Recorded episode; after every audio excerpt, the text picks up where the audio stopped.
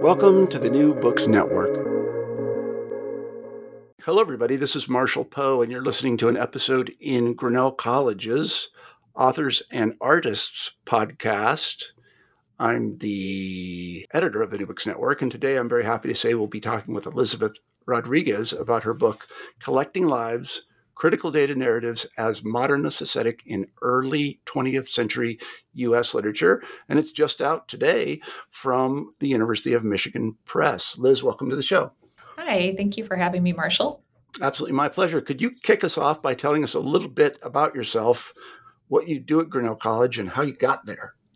Yeah, so um, it is a little bit of a, a long story, but I like to tell it um, because Uh, it's it's maybe a slightly unusual story um, for an academic kind of career path, but um, I so I did my undergraduate degree in English with emphases in creative writing and um, Greek as a minor, and um, then was just you know in a period of kind of discernment about where I was going to take that, and knowing that I wanted to be involved in education in some way.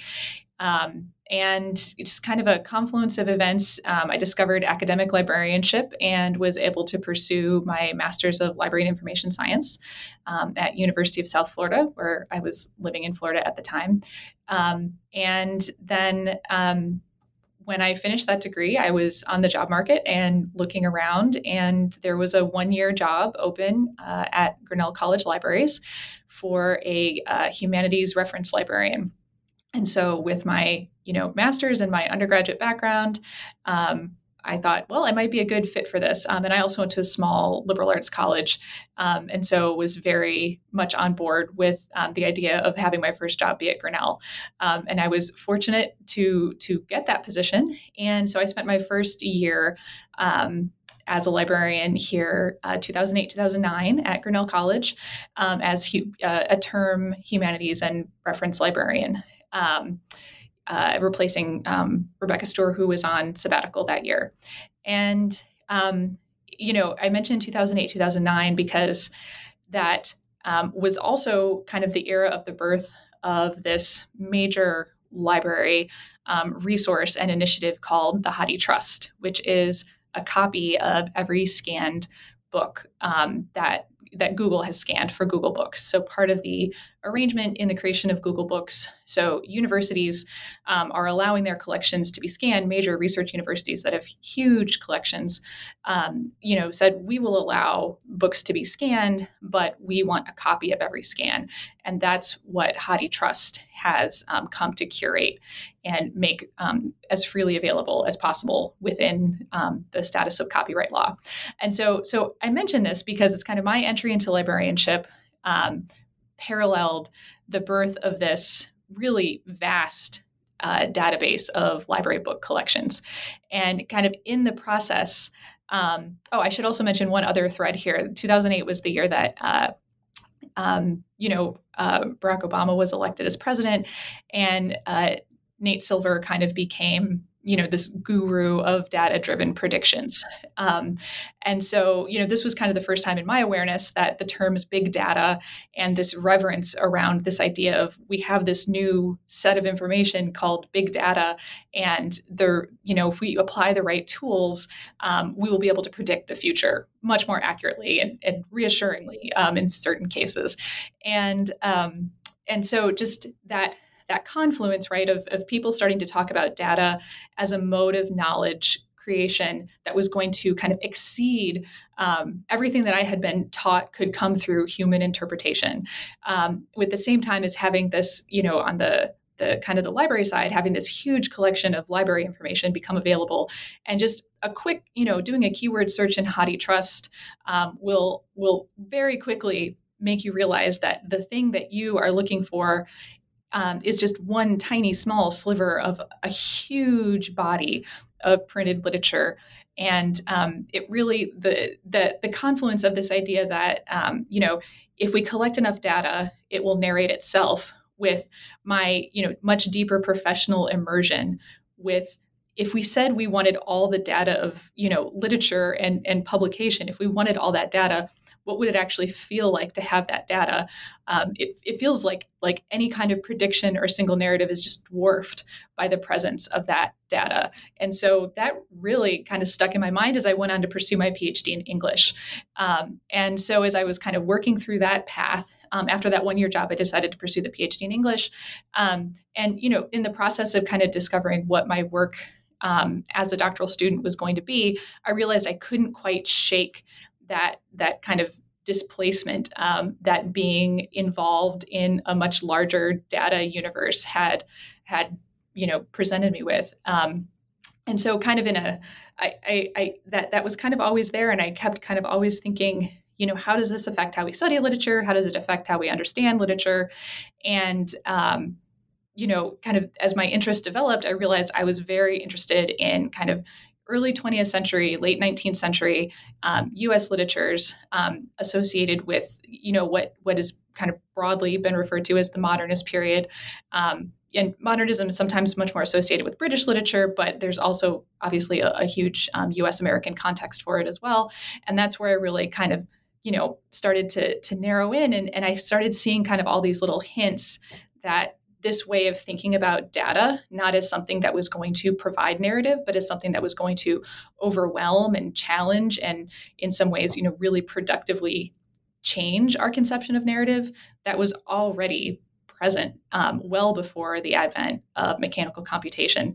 And so I really think that um, kind of my background in libraries kind of informed Um, the genesis of that book project and kind of the completion of my um, doctoral degree in realizing that, you know, what that, that, you know, as, as a librarian, right, we say we're generalists, like we all have many intellectual passions, and that, um, you know, my best fit was going to be in a library setting that was thinking about how we use digital tools um, to create knowledge at the same time as being able to teach kind of what goes into those tools, right? Not just how to use them, but but why they work, how they work, um, what the history is of um, being able to kind of publish ideas and, and understand the world in the way that we do.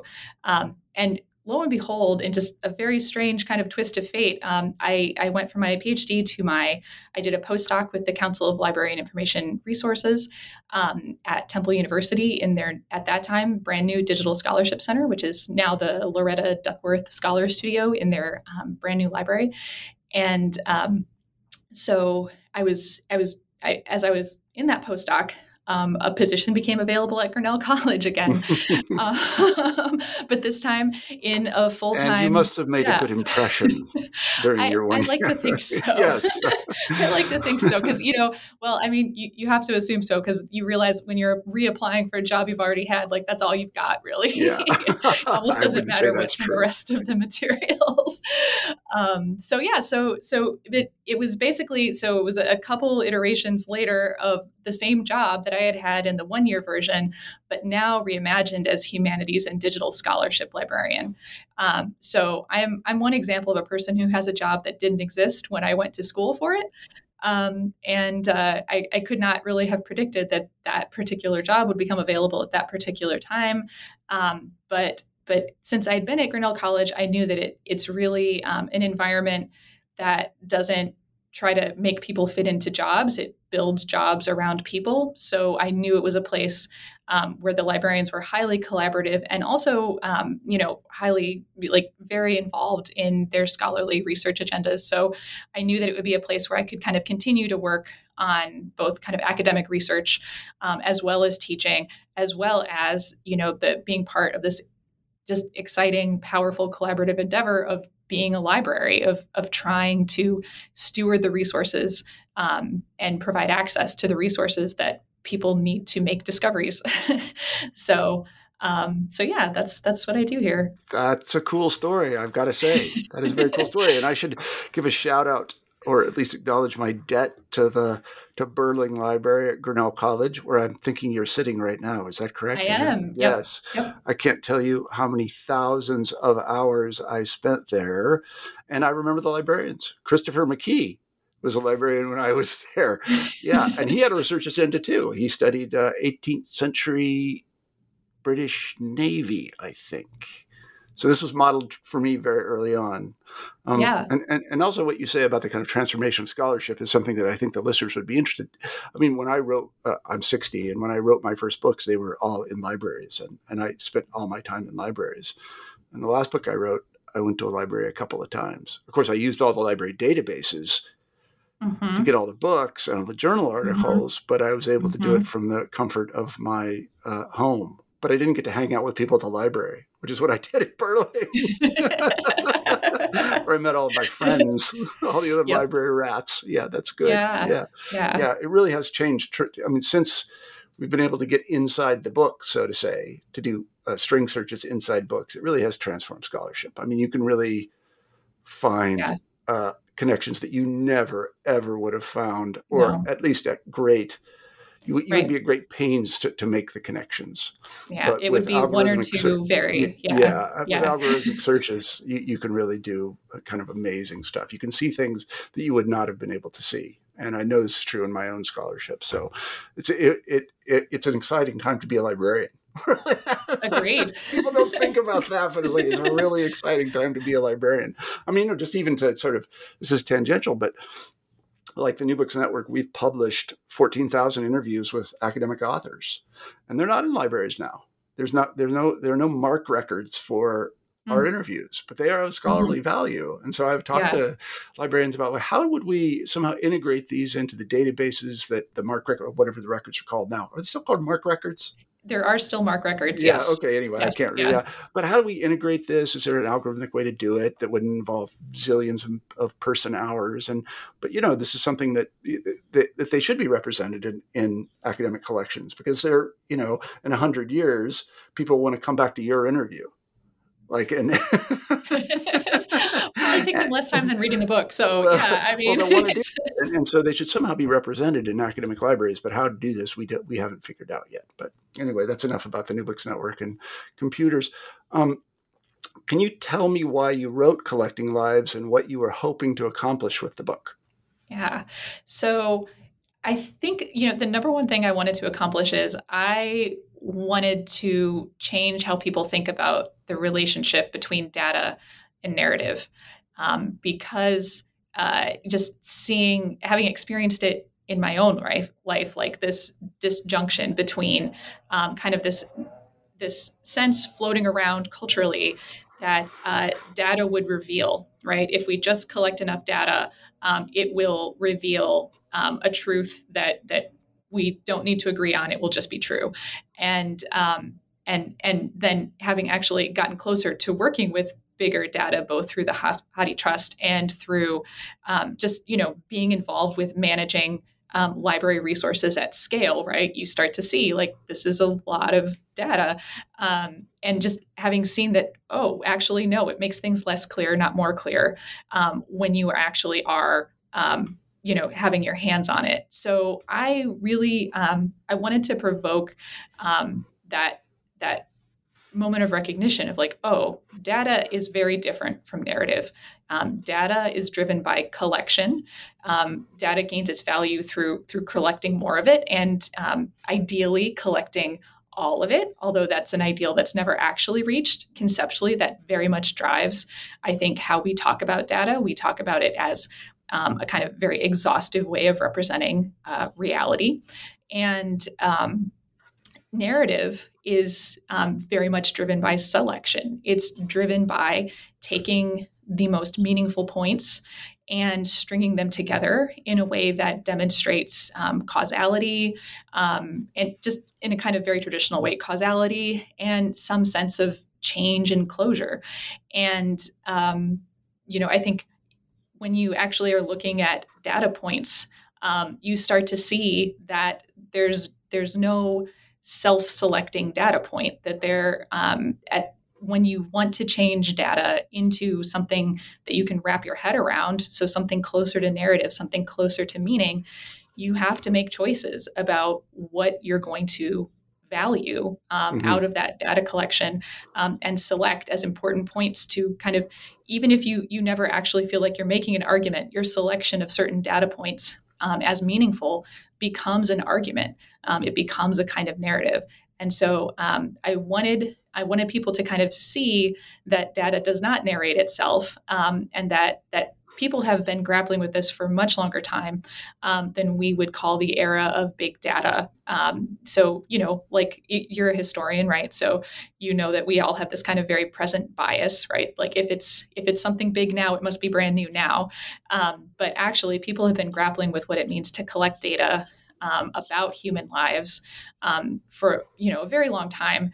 Um, and very meaningfully, I found in the early, um, late nineteenth and early twentieth century U S, as questions around race, ethnicity, and gender um, were at a moment um, of, you know, high public debate, high tension, um, a lot of policy decisions being made about, you know, what will citizenship mean, um, both for um, the, you know, formerly enslaved and the descendants of the formerly enslaved, as well as this influx of, um, you know, folks from other countries um, coming to the United States um, for a whole variety of reasons, some staying, some not. Um, and just thinking about, you know, where, what, what does it mean to be a U S self um, at this time? And so um, I just, I thought it was a really, um, it was very compelling to me to think about um, both, you know, this this disjuncture between data and narrative, and also how um, these writers were grappling with that in the context of U S identity. Um, so I guess kind of an underlying thread here when I when I talk about narrative, um, I'm talking a lot about life narrative, because I think that's kind of one of the most, it, it's a very compelling sight to me of, you know, where the rubber meets the road in terms of both kind of narrative theory and kind of personal identity formation. Um, we're all constantly using narratives to understand ourselves all of the time.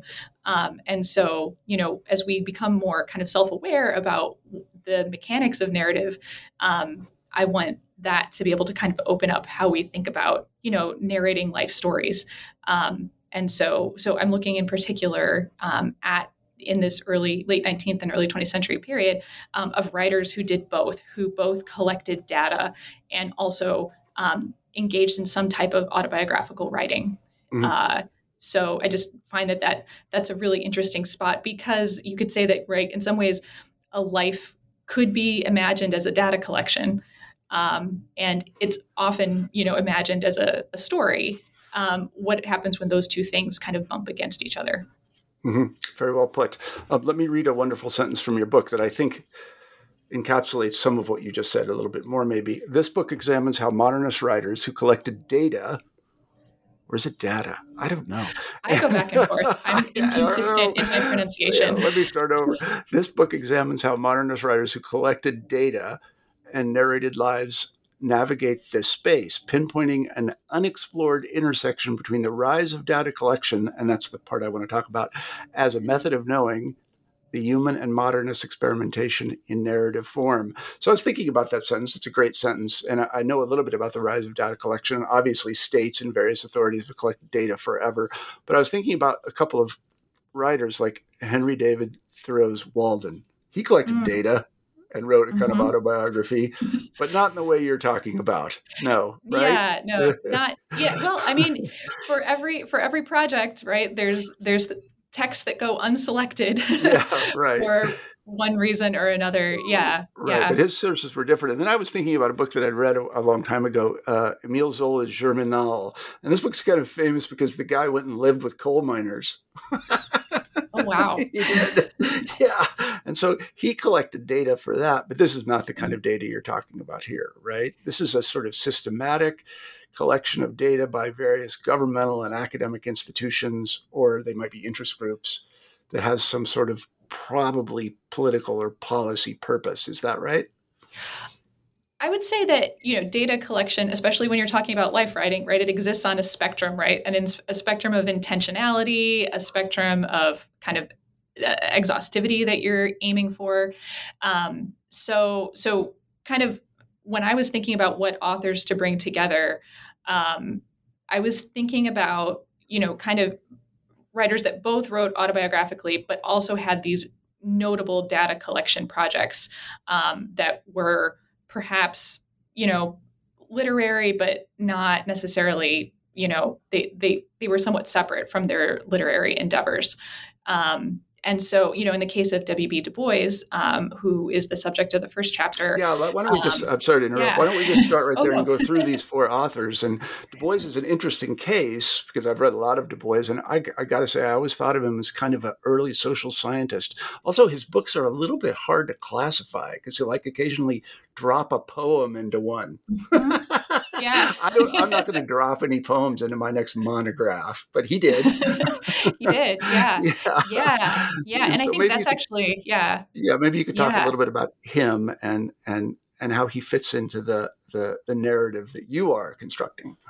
Yeah. So this is, um, you know, it isn't just the first chapter of the book. It's the first chapter that I wrote of the whole project, um, because it, he, his, his combined life work. I mean, he was prolific in every measure. Yeah. Um, but he has, uh, you know, a body of sociological work um, that, you know, folks who come at him through kind of the literary studies angle might become, might be less familiar with. Um, so, you know, the first Du Bois work that I had read was Souls of Black Folk, and was very struck by the same thing that Drop you were. Poems in- it's just, and there's, you know, we say that book is multi-formal. It's, it's yeah. multi-formal, right? But it also somehow hangs together better than, you know, what you'd say like, oh, this is just a, a bunch of essays that I wrote and I collected them um, to put into a book. So there's something more than just a collection of essays. There's something that, that forms a powerful coherence, um, but through such a diversity of forms. Um, and, and that's fascinating to me, right? And, and if you start to kind of think about how you're framing that work, um, and it's been framed many different ways by many different it's very uh, literary hard to scholars. It's a yeah. very hard to classify, but yeah. it's shocking from the modern kind of, if you, you know, it's a good example of what you find in the book is what you bring to the book. Because if you're a social scientist, you're going to say social science. And if you're a literary scholar, you're going to say this is literature. Yep. And if you study life writing, you're going to say this is a very experimental autobiography. Yeah, right. Yeah. yeah. Um, so... So just grappling with that, right? And that he's going from this kind of very, he he, he ricochets between, um, you know, these very expressive passages. Um, and then in, in this is even more the case um, in a later collection called Darkwater, um, Voices from Behind the Veil, that I kind of discuss in in companionship with um, Souls of Black Folk. Um, he has, you know, outright speculative fiction in that second in that second collection. Um, so just going from the observational to the expressive to the prophetic, um, there's such a range of tones and approaches that he uses. But kind of the more time I spent with him, the more it seemed to me that he's using all these ranges and tones still to try to grapple with what is this thing called reality. Um, I think this is something that differentiates modernists from postmodernists. I think, you know, modernists do still kind of think there is a reality out there.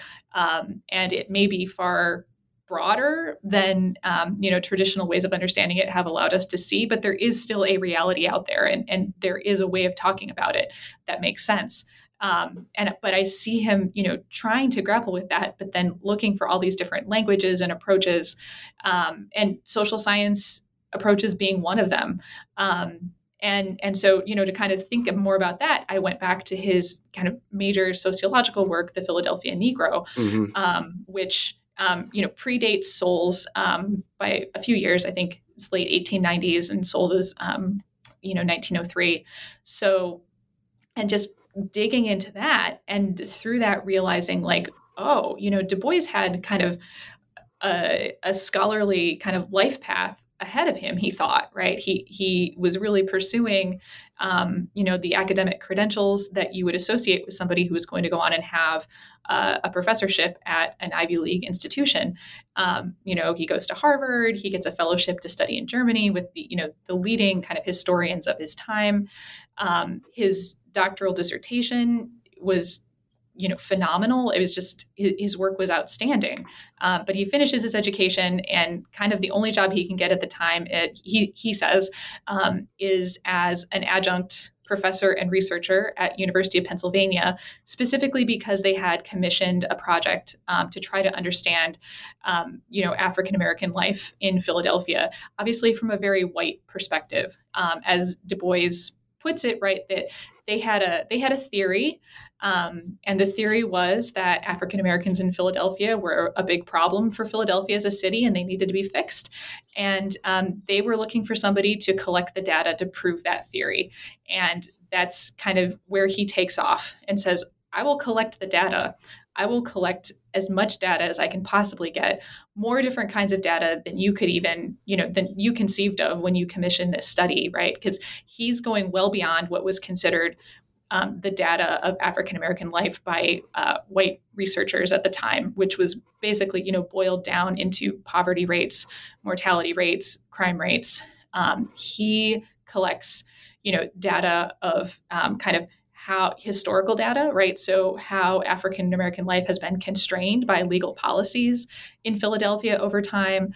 Um, he he does um, he surveys the entire Seventh Ward, um, and actually one of my favorite quotations from uh, um, people that I read in in studying Du Bois um, was uh, from a collection um, about. Uh, the Philadelphia Negro, where where the writer basically says Du Bois does not survey, right? He he tries to go to every single home in the Seventh Ward of Philadelphia um, to collect information about um, African American homes, um, not not picking and choosing, right? Like I'm going to pick, you know, two from here and two from here. He tries to go to every single home, and he does it physically himself. Wow. Um, he doesn't have a research assistant.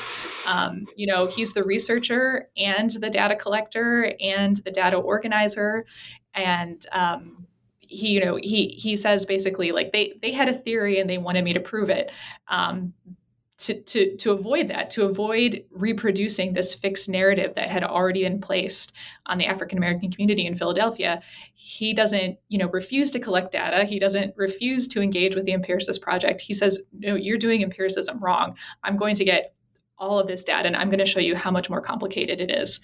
Um, and so, you know, basically, um, you know, through this data, he's able to show this very heterogeneous Um, African-American community, no surprise to the African-American community, right? But a right. surprise to the white audience um, who isn't expecting to, you know, have time and space devoted, um, you know, not just to the those who would be classed as, you know, criminals or impoverished, but the the working middle class and the upper class and its social structures. Mm-hmm. Um, and and to basically say, you know, the problem here isn't this community. The problem is how this community is met by assumptions about it and legally constrained from employment and, um, you know, real estate ownership.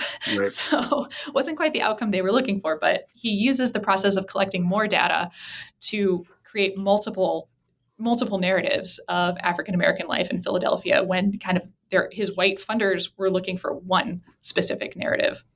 A lot, a lot of his work is like, it, it, now we have this kind of strong distinction between, I, I can't remember the word, but it, essentially survey techniques and ethnography. And he won't have anything to do no, with that. No. He's like, no, no, no we're not yeah. doing it that way. Yeah, yeah, yeah. There's a, a phenomenal book, um, Uh, Alden Morris's uh, The Scholar Denied that has come out uh, within the last five or six years about Du Bois's career. And it, it came out uh, slightly after I had written this chapter. But, um, you know, when I was looking at that book and reading reviews, it's like, you know, everything you thought you knew about Du Bois and sociology is wrong. He, he founded sociology as a discipline in the United States. And Morris makes a very compelling case wow. that Du Bois's work Um, you know, was really ahead of its time um, in terms of his insistence on, you know, multiple methods, his insistence on exhaustive data collection, um, his insistence on kind of long-term data collection. Uh, you know, he he proposed a plan um, to collect data about one aspect of African-American life in the United States each year for ten years and do that for multiple decades. Um, to really have this amazing cool. data set. Yeah. And that he was thinking, you know, like we don't need one, we don't need a survey. We need long-term full scale yeah, data. That's cool. Yeah. That's very cool. Yeah. Well, let's, let's jump to the next person you deal with. And I'm surprised to see this name there. Henry Adams. Why Henry, Henry Adams? Adams? Yeah. Yeah. yeah. So, um, a couple reasons why Henry Adams. One, because I just, I, I never felt like I had fully answered the question um, of if you're reading The Education of Henry Adams, which is, you know, famously uh, autobiography written in the second person, um, it, the recurring theme in that book is that that he's trying to tell the story of his own education, but in every single chapter, um, he says the story the story had not yet begun, or the story had to start over, or no story could be told. Um, and I, I find something, you know, for all of its idiosyncrasies, I find something still very compelling about that sense of like, I, I wanted to have a life story, but the story keeps stopping and I don't know why. Like I, I'm always telling the wrong story about my life because the next chapter disproves the, the former chapter. And, mm-hmm. and, you know, he, he's narrating this sense of not being able to narrate yourself.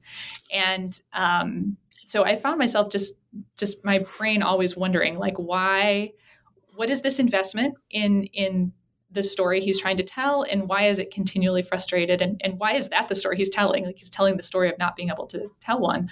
Um, and as I was thinking about it in, you know, thinking about, you know, so the kind of the, the early privately published versions of The Education of Henry Adams came out in nineteen oh six.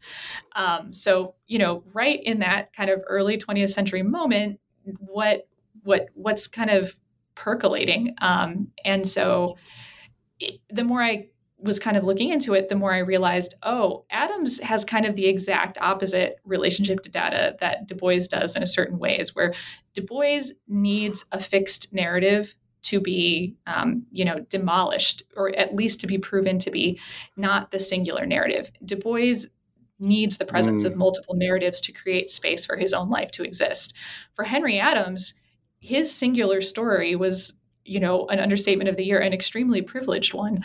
Um, so kind of one of my favorite moments of Um, kind of the Adams chapter was the moment of, um, there's a quotation from uh, his, oh, now I'm forgetting, sorry, to historians. Is it his grandfather or his great-grandfather? That doesn't matter, go um, ahead. So John Quincy Adams, um, one of his paternal relations. So John Quincy Adams in his diary in seventeen ninety-six writes, "My studies are indeed all directed to one point, which is pointed out to me by the station that I hold." And this is, you know, the diary of a young man who feels like, you know, I'm I'm on a path and I know where I'm going, and everything I study is preparing me for this one thing. Whereas Henry Adams, you know, writing over a century later, um, is really reflecting on like, I keep learning things, right? But they don't add up to anything.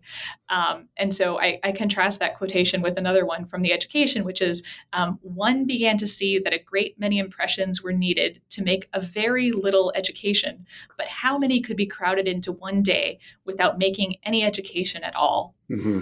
Um, That's good. And that sense of information overload as an impediment to, you know, selfhood and kind of achievement writ large. I was just really kind of fascinated by that. Yeah, well, it's a it's an amazing book, and it also rings true to, I think, almost anybody of a certain age. That is the inability to narrate your own life. I don't know if you've had occasion to look at your own resume or C V. I look at it and I'm like, that is not the whole story, man. Exactly. That is not even close to the whole story. That, that in fact, yeah. that tells a story that isn't even true. Mm-hmm. Boy, yeah. do I have things to say to you. Absolutely. Absolutely. And, you know, as much as I, I think, you know, we need to, to re-examine our relationship, or we need to under, re, re-examine how we understand the relationship between data and narrative, um, as I kind of talk about in the coda of the book, because so many algorithmic processes of classification and decision-making are, are becoming integrated into yeah. the shaping of our lives in ways we don't really know. As it, so as citizens, we need to become more aware of that. But on an individual level, I also think there's a power in realizing that if you imagine life as a data collection, there's no way you can think of it as having one story. No, no. And chance. So if you feel that you no don't chance. have one story, no, if you feel that you I... don't have one story, that's not a, that's not a flaw. You're like everybody else. Yeah, exactly. Yeah. Who wonders yeah. why they are where they are right now. Like, and, yeah. and it it's involves yeah. so much contingency and luck and striving and suffering and pain and tears, and on a resume or a C V, those things don't show up. No. no. Yeah. Exactly. Except except for that motif, there was a meme a couple years back about the shadow resume or the shadow C V. Um, and there were a few folks online who were like publishing this alternate version of their C V with yeah. all the awards they didn't get, you yeah, know, right. and, and things like that. And and I thought that's a very data-driven way of imagining your life, right? Right. Yeah. like, yeah. yeah. Here's the yeah. point in my life where I had a complete mental breakdown. And didn't work on anything for a year. You're not going to include that in your C V, even though it no. happens with everybody. Even though it happens, and there's probably a record of it out there somewhere. Yeah, there probably is so, a record. Oh, I'm sure that yeah. there is. I can tell you yeah. in my life, definitely. All right, let's move on to Gertrude Stein. Again, another name I was surprised to see. Yeah. Um, well, again, you think about, um, oh, just one more thing about Adams real quick, though. The other thing about Adams was, as I was, you know, my gateway was through his life writing, but then he also had kind of this well-established career as a historic, you know, as a historian and a, a writer of histories, using this method of thing of, um, you know, history he was trying to develop called, you know, scientific history.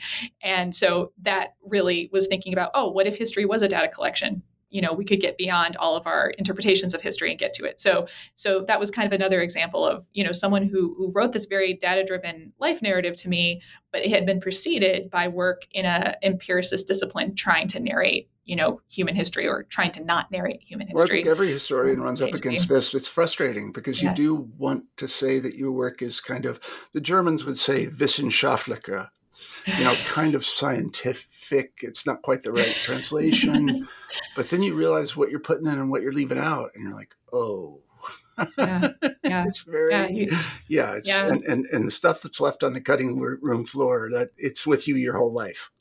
You're right. Like, you're always thinking about it. Yeah. Um, yeah. yeah. So anyway, let's move on to Stein, yeah. Gertrude Stein. So, yeah. So Stein. Yeah. Um, you know, there's been uh, just a, a wonderful vein of work about Stein that really digs into her scientific background.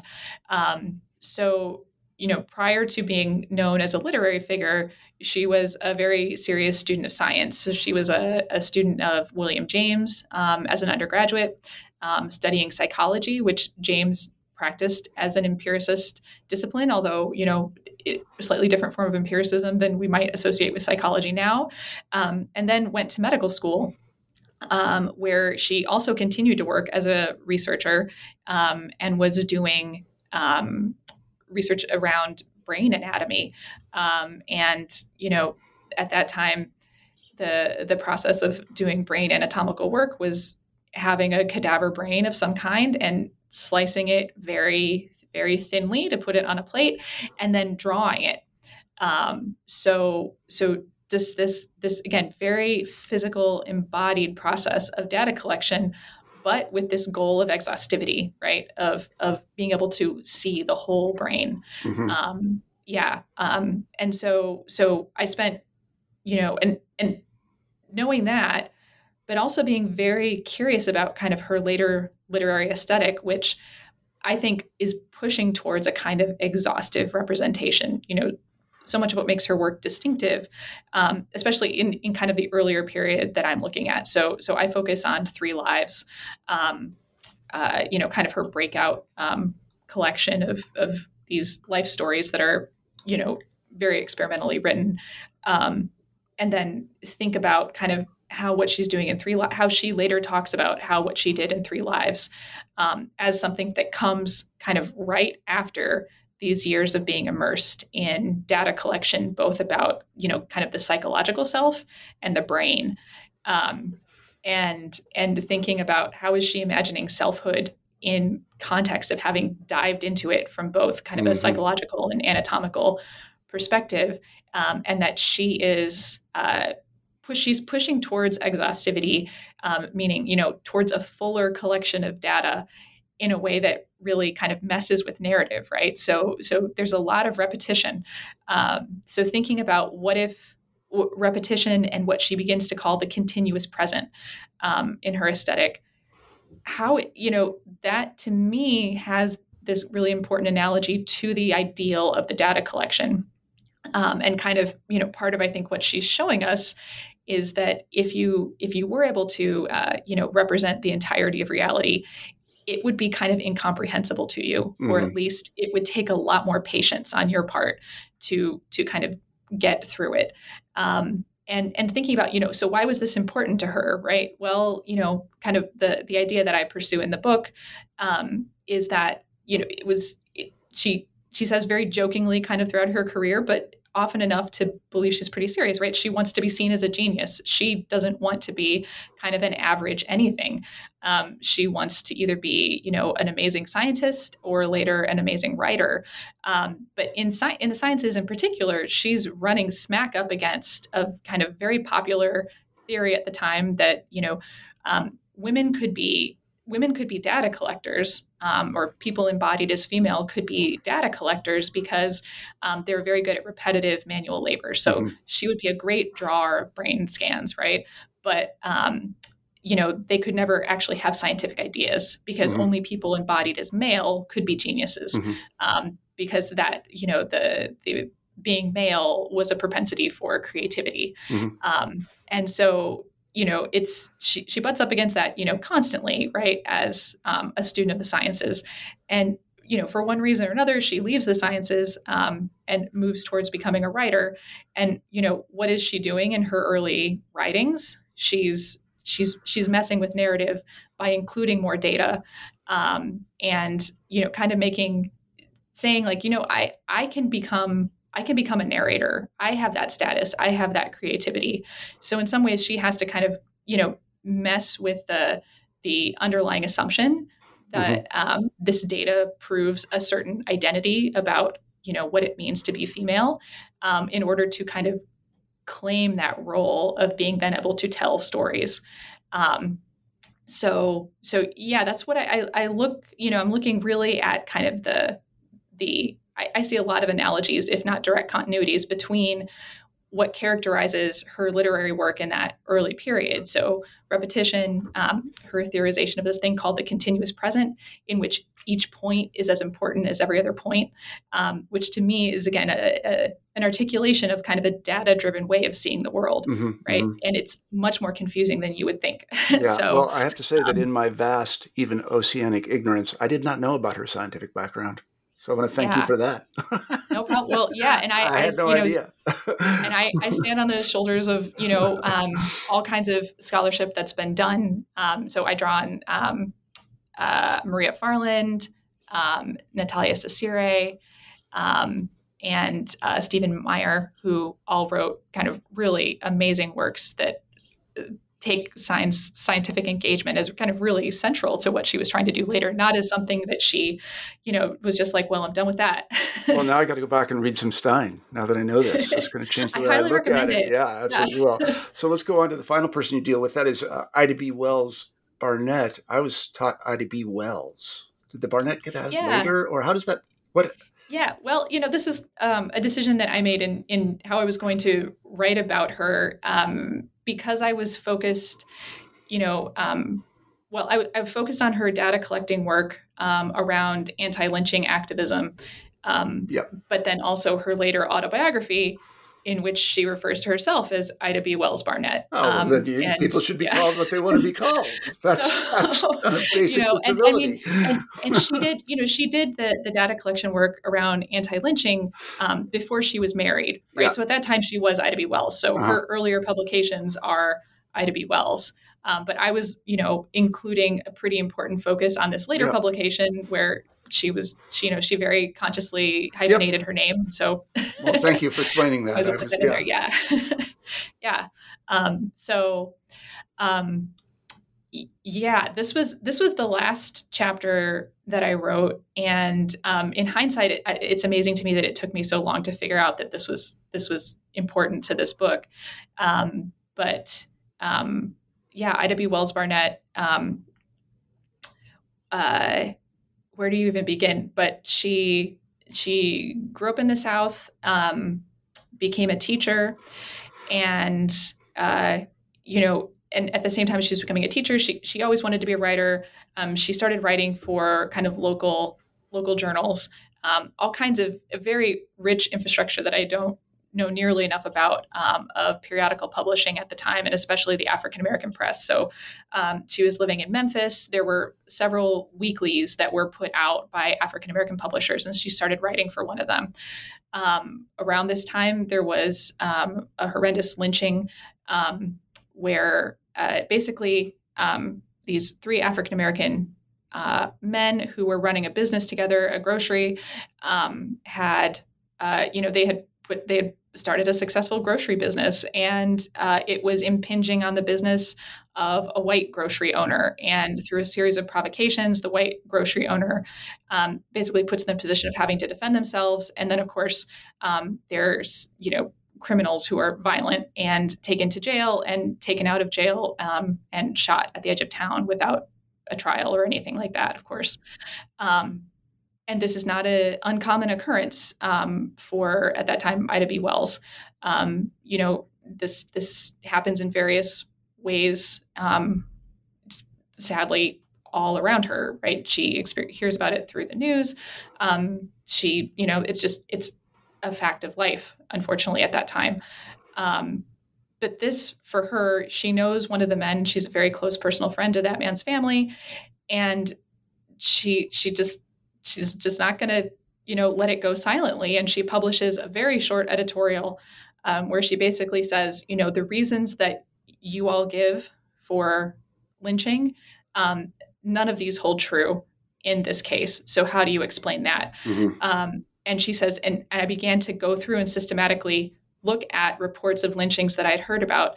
And in every single case, the the accepted narrative around lynching, that it's the result of, um, you know, sexual violence against white women, in every single case, it was either not alleged or never proven. Yeah. Um, and that yeah, this, this is what I find. Yeah. This is what I find really interesting, is the uh, almost empiricist reflex. Like, okay, you say this is so. Well, let's go collect some data and find out. I'm sure they did. I'm sure they didn't like that at all. But then, but then she does it. Yes, and, and with and with re- revealing results. Yes, yes, and that simple editorial basically gets, you know, the the building where her um, newspaper is housed uh, that she writes for. Um, my mind is telling me it's, it burned down, but my my caution is telling me, like, just, you know, it was, it was attacked, right? Something um, whether bad it was fully destroyed there. Or not. Yeah. yeah. Whether it was fully destroyed or not, I, I don't remember right now, but I do know that threats of physical violence um, came at her, even though she, she published, um, I don't think she signed the first one, but that, um, that the, the publication was attacked and the lives of everyone involved were threatened. And she had to leave Memphis basically um, in order to stay alive. So the other interesting thing about it is the, is the almost, I, I want to call it naive, but uh, well, maybe I will. And that if we just show these people, they're reasonable people, they'll stop this. Yeah. Yeah. yeah. And that's definitely something that Du Bois, Du Bois has that moment too, right? Like I, both Du Bois and, and Wells Barnett have moments in their autobiographies where they said, you know, the world was, for Du Bois, it's the world was thinking wrong about race. Yeah. I was going to collect the facts. We're just going to show them and then, well, yeah. people will stop. Yeah. And yeah, uh, I yeah, Ida, wow. Ida B. Wells um, does not have that belief very long. Yeah. Right. And, and very quickly moves from, in some ways, like we need to show them and then they'll stop, to we need to recognize that this is a fight that we're only going to win through cons- long concerted action and kind of communal self-defense. Yeah. Um, you know, that, that it's going to be a huge, it, it's not going to be a simple, like, we showed you the truth, now we're going to do better. It's you, you actually have to, and this, a lot of what this chapter is about, it's, it's about the labor of data, the labor of collecting data, but then the labor of ensuring that your data is received, that um, that people actually look at it. And then even after they've looked at it, that they do something about it, which turns out, as you say, is yeah. not a not a natural instinct when it um, has any kind of economic or political implication. Um, our instinct, once we've been confronted by what data reveals, is often to either pretend we never saw it or to say, well, that's just too hard to fix. Um, or alternately, it's just not true, right? Um, so... So well, yeah, now there's... we have, I mean, it's interesting how much things have changed, because now we, most educated people have all kinds of sophisticated ways sophisticated, I put in air quotes, um, to dismiss data that they don't like. Mm-hmm. I mean, they can talk about sample sizes, and they can talk about biases among the researchers, and they can talk about the source. Well, that's fake news because it came from this outlet. And, you know, they have lots of ready rationales to basically right. just reject data that they don't like. And and this has become kind of almost a word game uh, mm-hmm. for people. Uh, and the the belief that Du Bois and Adams and Stein and and, and Wells Barnett had in And, and what is really, it's just kind of an empiricism and rationalism, like, okay, we'll collect the data and show them. And, yeah. and the disappointment that they must have felt. Beyond that, right? Yeah, yeah, yeah. And yet, right? And yet, um, it's still, I, I still, it, and that, I think, again, that's something that's very modernist about them rather than postmodern, is that that there oh, is a I core agree. belief that there oh, is a reality yeah. that we can record and we can do better. yeah. Um, yeah. I so, agree. I mean, I see yeah, this all yeah. the time with, you know, I don't I don't spend a lot of time on social media, but uh, I lurk occasionally, and I see people just use these tropes to dismiss data they don't like all the time.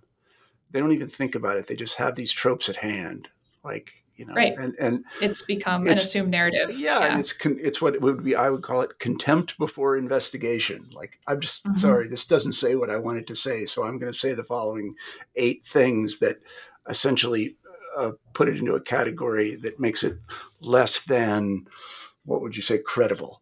And, and uh, it's just, uh, it's very disturbing. It is. I don't know what it else is. to say no. about it.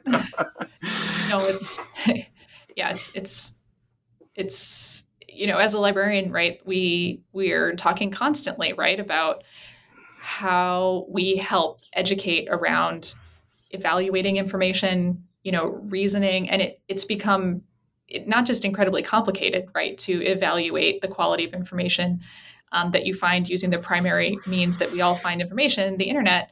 Um, then there, that's also, there's also the rise of, you could say, you know, actors not in good faith about wanting to know what's real. Yeah, right? that's There's essentially no... right. It's kind of a pseudo-skepticism. It's like you, right. the, the the position you're taking is, oh, I'm not against what you have to say, but I'm skeptical and sophisticated about data. Right. Yeah. Right. And, you know, not without reason, right? Given given how data has right. been manipulated historically, yeah.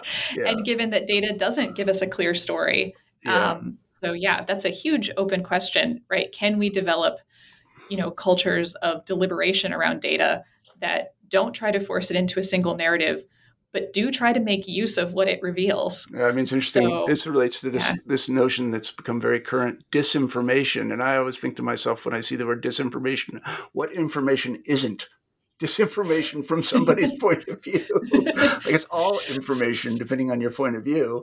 yeah. yeah. Information yeah. about something. Yeah. yeah. Right. It's information, yeah. but if you put the dis, or maybe we should have a, the contrary, which is plus, plus information. That's the information I like.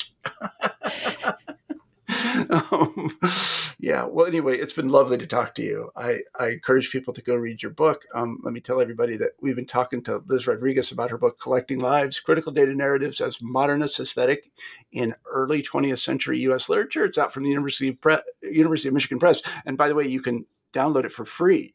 It's, it's open access. So you can download this book. Liz, thank you very much for being on the show. Thank you so much. Absolutely. Bye-bye.